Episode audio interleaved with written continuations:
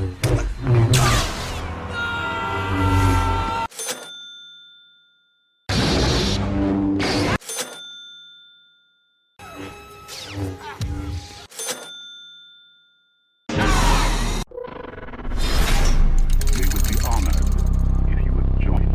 In Star Wars, we've seen the common deactivation of lightsabers, and while it seems to be some sort of unspoken rule that they just shut off when a Force user dies, this video should be able to explain it a little more in depth.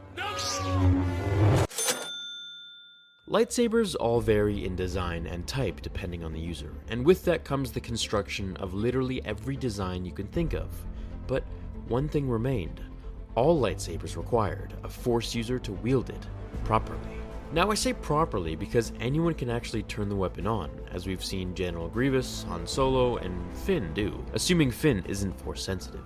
This will prove useful as we continue the analysis. Now, lightsabers had one of two options a spring activation sensor attached to the hilt that, when released by the user, it would actually deactivate the weapon.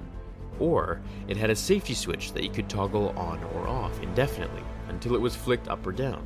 The reason for this is that if you let it go by accident, it wouldn't just melt through the floor forever. Or if summoned by the Force by their foe, it wouldn't just fly through the air at their command and kill everyone.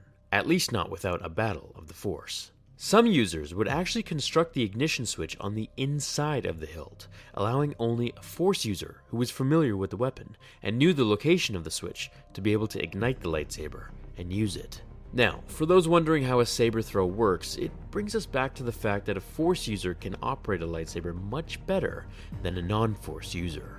Case in point, General Grievous versus any Jedi for that matter. Now, you also might be thinking, well, what about Vader who threw his lightsaber at Luke in Return of the Jedi? Well, that's because he used the Force to manipulate the Kyber crystal inside, causing it to remain on as he guided the weapon like a boomerang at his son and back to his grasp. I'm guessing Luke had the high ground in that situation, and Vader didn't like that. Okay, this brings us to the last point. You might be wondering about the cave scene on Dagobah. This is literally the only time in Star Wars movies that we see a lightsaber fall to the ground and remain on.